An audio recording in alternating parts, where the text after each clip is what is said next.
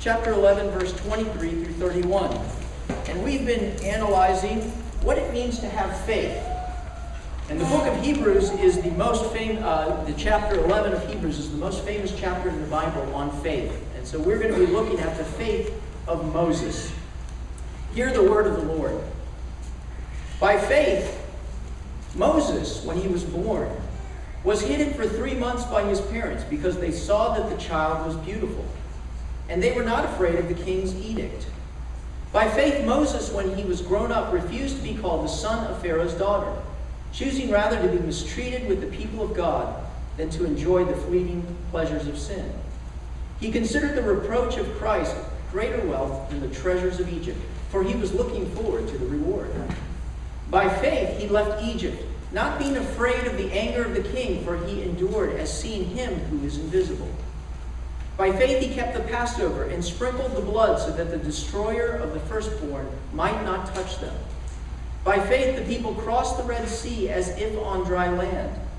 But the Egyptians, when they attempted to do the same, were drowned. By faith, the walls of Jericho fell down after they had been encircled for seven days. By faith, Rahab the prostitute did not perish with those who were disobedient, because she had given a friendly welcome to the spies. The word of the Lord. Thanks be to God.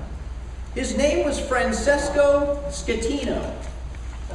Born near Naples in 1960, he came from a wealthy seafaring family. He graduated from the well regarded Nino Bixio Nautical Institute near Naples, and he joined the Costa Crociere shipping line in 2002 as a staff officer. He steadily worked up the ranks, being promoted to captain in 2006, and he currently, or recently, commanded the pride of the fleet, the Costa Concordia. Probably none of us had heard of Francesco uh, Schettino until recently, when he beached the cruise ship with 4,600 passengers on an island off the coast of Italy, creating a giant gash in the ship by getting too close to the rocks.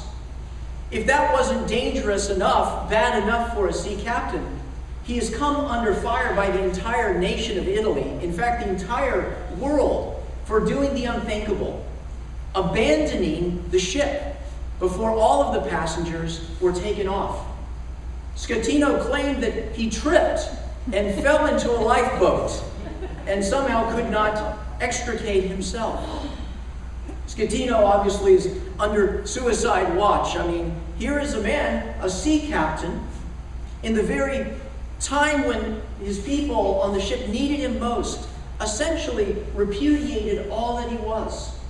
His family, all that he had learned to be in that time of trial, Schettino failed. Well, it's easy to condemn Schettino, isn't it? What was he thinking? He's, he, he should have known better. He shouldn't have left his post. But we have to ask our question what would we have done if we were in the same situation? Now, granted, none of us are sea captains, so we can't put ourselves in his situation. But maybe think about your own life.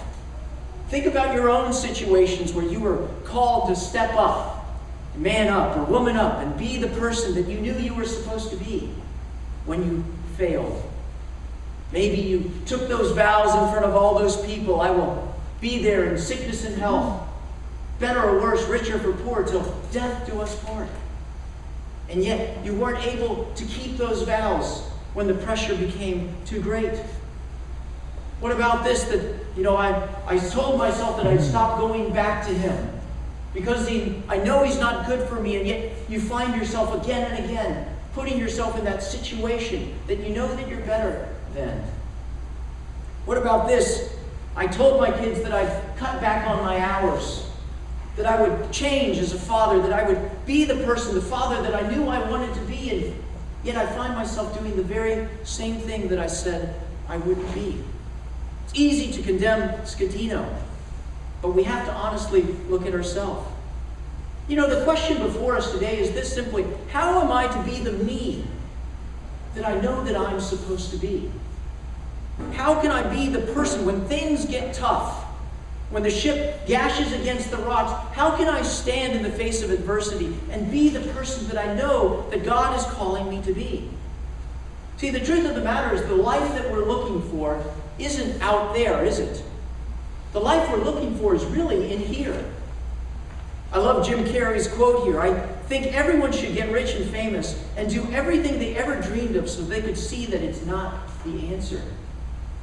The life that we are looking for is the life of being the people that we are called to be as we look into the mirror and as we look into the face of God.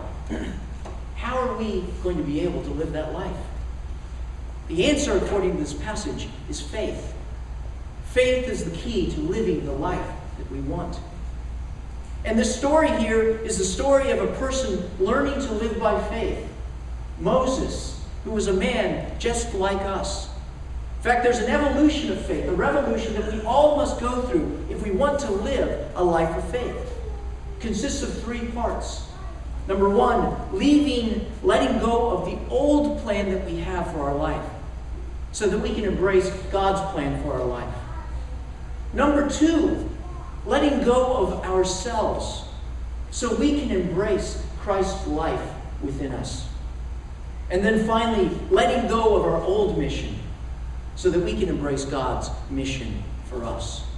And so, my hope is for the next three hours in this sermon that we will go ahead and look through this evolution. First, letting go of the old plan and embracing God's plan. So, let's look at the text here in Hebrews in the beginning, verse 23. By faith, Moses, when he was born, was hidden for three months by his parents because they saw that the child was beautiful and they were not afraid of the king's edict. By faith, Moses, when he was grown up, refused to be called the son of Pharaoh's daughter, choosing rather to be mistreated with the people of God than to enjoy the fleeting pleasures of sin. He considered the reproach of Christ of greater wealth than the treasures of Egypt, for he was looking forward to the reward. Get a little background on on uh, Moses. I don't have my flannel graph here, but hopefully we can remember our Sunday school. The Israelites had gone into Egypt. Joseph had brought them in, and they had been in favor with Egypt, uh, with the pharaohs. But as time went on, the pharaohs forgot about the Israelites. All they saw was a people that was multiplying and multiplying and multiplying, and they became afraid of the Israelite people. And so they enslaved them, and they began to de- uh, uh deal shrewdly with them. In fact, Pharaoh had issued an edict that any male child that was born to an Israelite woman was immediately to be killed, to be cast into the Nile. And so it's in this climate of fear that Moses is born. And his parents, seeing that this child was beautiful, in the Hebrew it's actually extraordinary, they had a sense that there was something about this child, that they could not do that. They could not contravene God's law, and so they hid him. But there became a certain point when they could no longer hide him, and so they had to put him in the hands of God. And so they made this basket, if you'll remember. They coated it with pitch, and they went ahead and they sent it off. Remember the story? Pharaoh's daughter is bathing, and she sees it coming along, and she picks up this baby, and she decides to raise this baby as her own. In fact, we see that this baby, Moses, is called the son of Pharaoh. That's very important. Because in this culture, much like in the ancient Roman culture, when you took a child in and called them your son, it's actually a legal designation. Moses was legally adopted as the son of Pharaoh's daughter. Now, commentators have looked at this and they've come to a conclusion. We never hear about, in ancient history, any other sons of this Pharaoh. So it is very quite possible that Moses was to be the next king after Pharaoh died, for he only had a daughter. Moses was not to be the prince of Egypt, the king of Egypt. He was raised an Egyptian. He was raised to rule. He had a life that was set. Remember, Pharaoh was like God.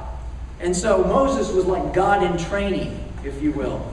He had everything set except for one problem.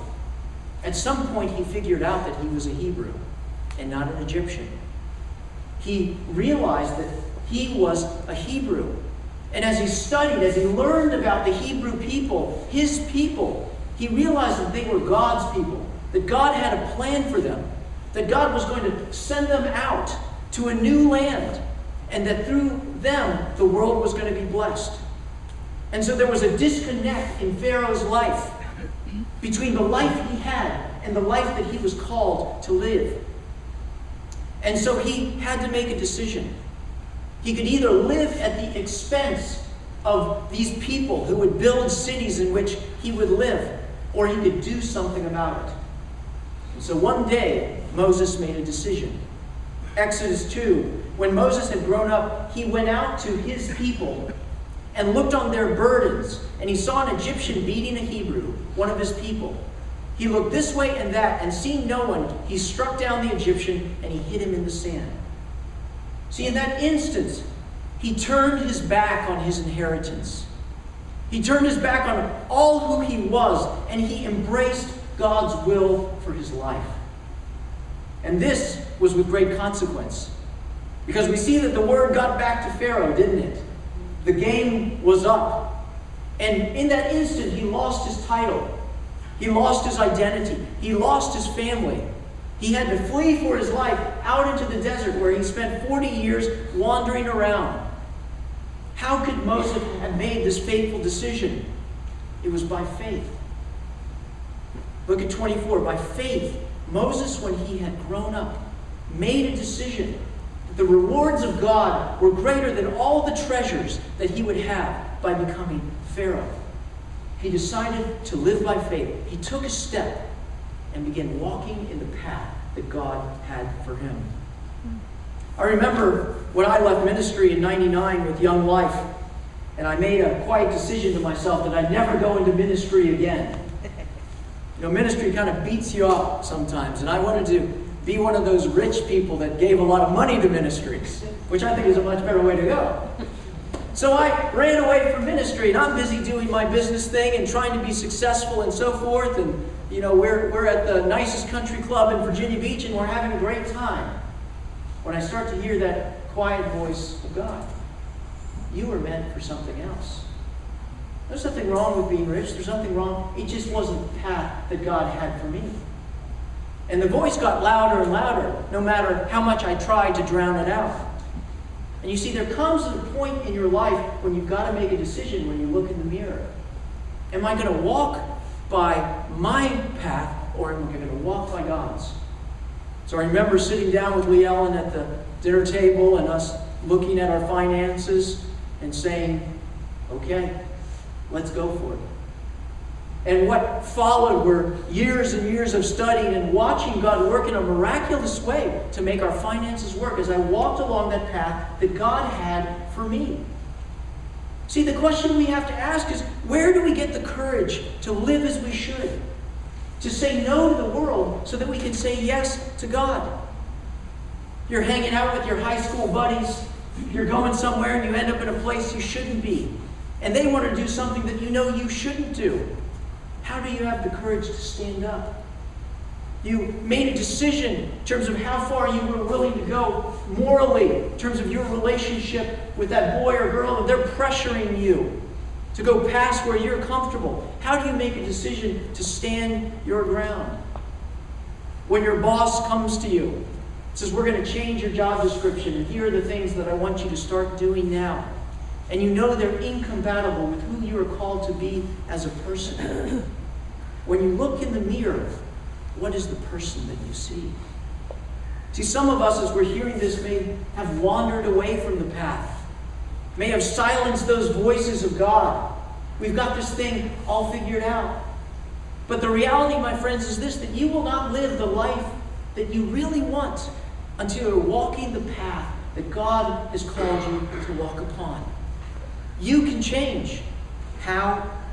Faith. Faith that God has a plan for your life. And the way that we do that is by taking a step.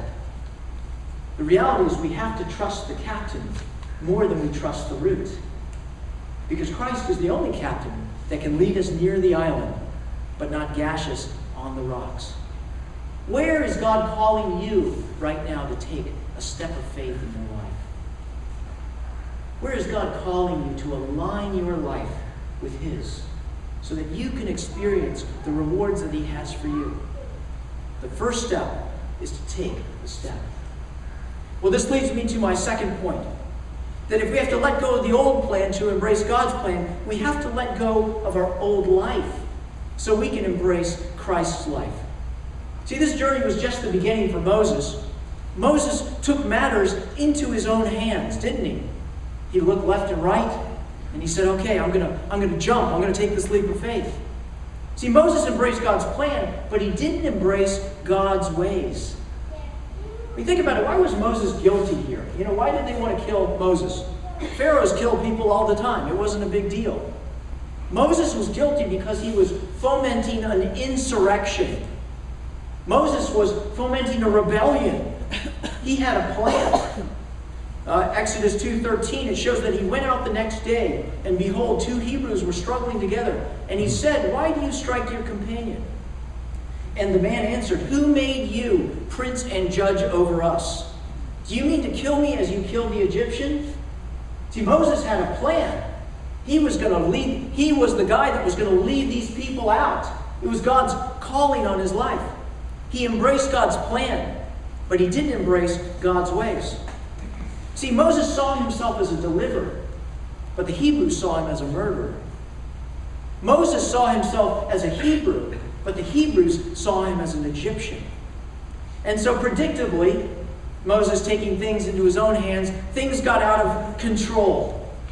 Moses had to leave and leave in a hurry. And he had to spend the next 40 years in the desert wandering around, pondering what went wrong, living with the disappointment of his life. He had a vision. He was the guy trained to rule, second in command of Egypt. Why didn't it work out, God? Why did God let him wander? Why did God not let his plan succeed? The reality is that Moses had to get to the end of himself. He had to get, he had to come to grips with his own helplessness so he could embrace Christ's competence. See, faith is where you end and Christ begins. Moses had to get to that point. We want to go ahead and we want to change all the conditions around us. We're looking for a better plan. God is looking for a better man or woman. Life is where we come to trust that God has the plan and God has the life. It's been said that Moses spent the first 40 years of his life learning that he was a somebody. Spent the next 40 years of his life learning that he was a nobody. And then he spent the final 40 years of his life learning what God can do with a nobody. Along the way, a key transformation began to occur in Moses' life. In verse 40, 27, it says something very interesting. It says he left Egypt not being afraid of the king's anger. There's only one problem with that. Doesn't say that at all in Genesis 2:14. He answered, remember the story? Who made you prince and judge over us? Do you mean to kill me as you killed the Egyptian? Then Moses was afraid. Surely the thing is known. And when Pharaoh heard it, but Moses fled from Pharaoh. He was afraid. He was not afraid. How do we reconcile these two things? The, rea- the way we reconcile is through faith. Because there are really two perspectives on our lives and on Moses's. There's the perspective of man, and then there's the perspective of God. See, Moses put faith in God just an inch, and God made up all of the rest. God was there to be what Moses could not be. God gave Moses the courage that he did not have to leave this life and to go and embrace the path that God had for him. See, faith is not the absence of fear, it's courage to act in spite of fear. The question is, where do we get that courage? Faith is not about trying harder. A much bigger question than the amount of our faith is the object of our faith.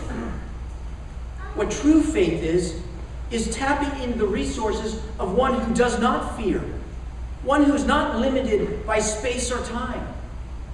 The truth of the matter is the life that we want, the life that we are looking for, is not our own. It's the life of Jesus Christ living in us. That is the life that we need. And we can only truly receive and act on Christ's life when we come to the end of our own. It was not enough for Moses to stand up to the calling that God had on his life. He needed the support of another life. I'd been married about six months when I started feeling a little bit ill. And it was not from my wife's cooking, which is excellent, I might add. No, there was a problem in my stomach, and I didn't know what it was, you know, stomach bug or something, and it steadily grew worse and worse and worse until I was in huge trouble. In fact, my wife said, Should we go to the hospital? And I said, I don't think I can make it to the hospital. And that's when you got to go to the hospital, right? So we got to the hospital, discovered I had a ruptured appendix. I was in bad shape. And what happens in a ruptured appendix is all of the poison in your appendix spills out into your inner cavity. In fact, uh, my, my grandfather, who was a doctor, died from a ruptured appendix. You know, back in the day, they really couldn't save you. If, your if your appendix ruptured, good luck. Well, they went ahead and they took out my appendix. But something happens. They sort of have to, uh, you know, sorry for being so gross, they kind of vacuum you out a little bit. And your, your intestines, they go to sleep. It's called the ileus, a paralytic ileus. And your intestines are always working, moving fluids, moving things through, keeping things moving. But the problem is, if they stop, things start to build up. And if you're not careful, your intestines will burst, and that's how you die. And so, what they had to do is they had to intubate me for about 12 days. See, they had to function. You can't have water, you can't have food, you're intubated, and you're hooked up to this little thing that I call the machine. The machine did my eating for me, the machine did my release for me. I walked around with the machine because the machine was my life.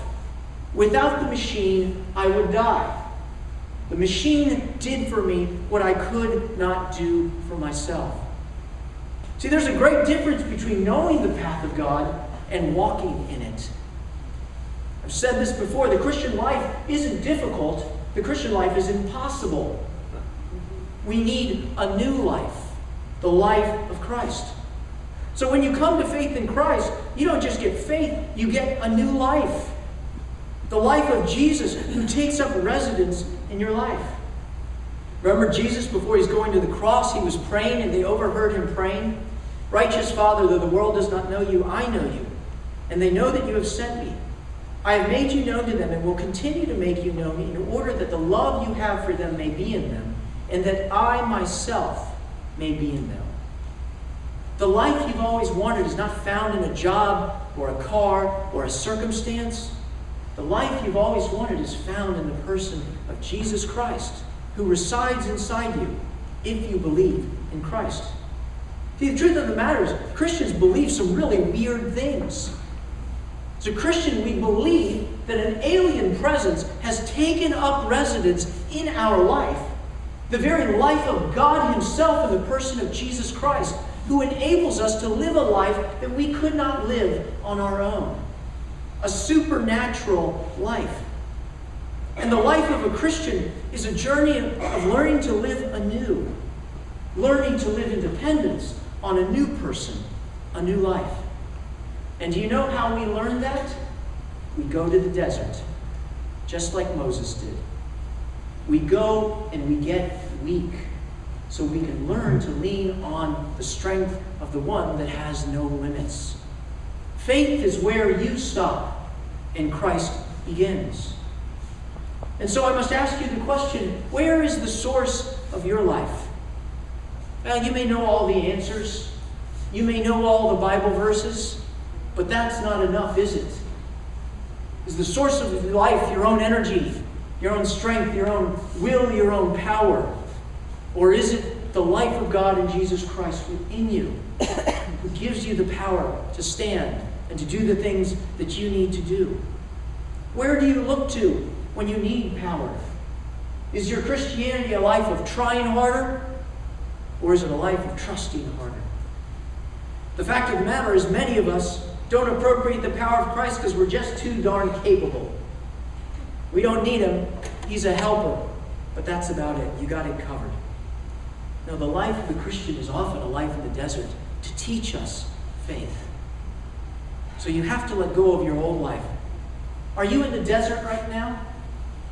Are you in a place where You're just waiting for some things to change. God, when I can get out of this place, then I can finally get to the life that I really want the life of ease, the life of comfort.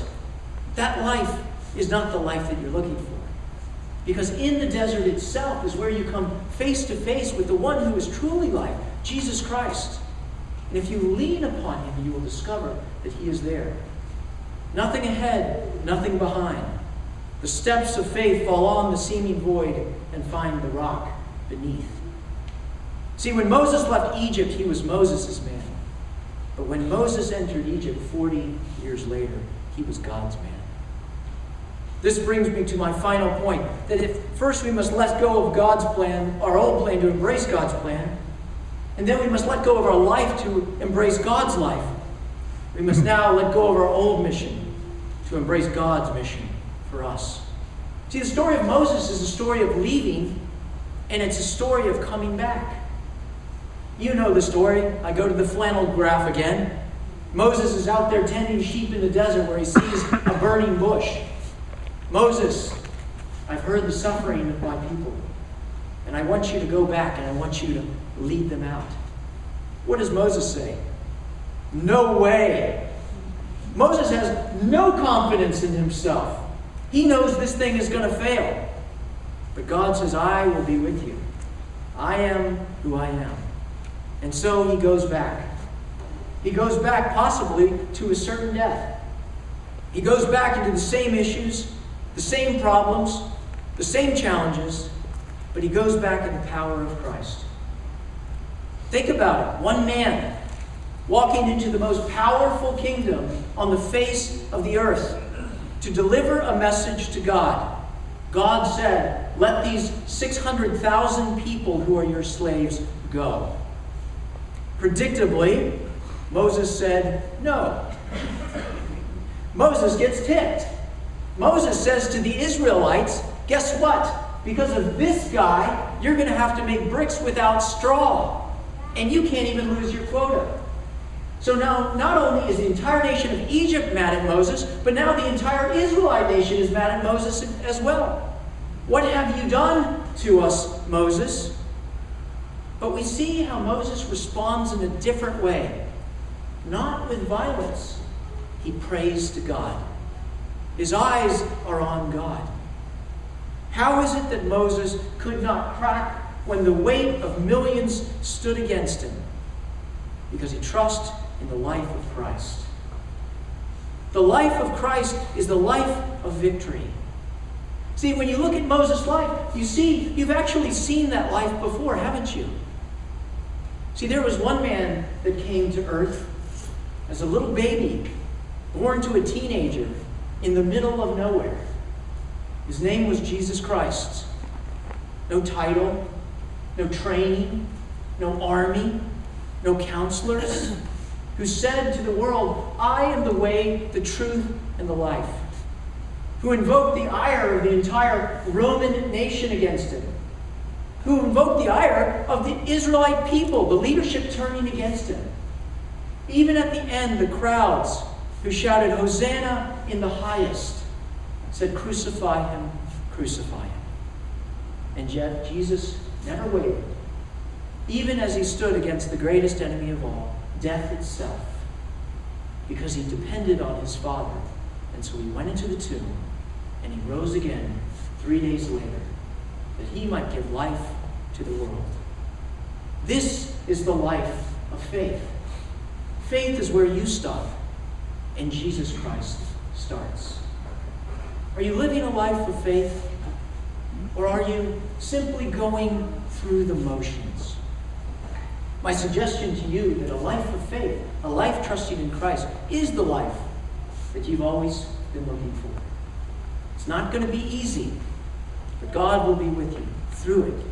And you will experience miracles in life as He uses you to do things and be the person that you could never be on your own. Trust in Christ. Take a step. Go to the desert. Learn to rely on the one who is within. And then go back into your life in the power of Christ, looking for Him to give you what you need in your marriage, in your relationships, in your work, in your fears, in your hopes, in your dreams. And you will experience the victorious Christian life. The life of faith is the life that we in Jesus Christ begins. Let's pray.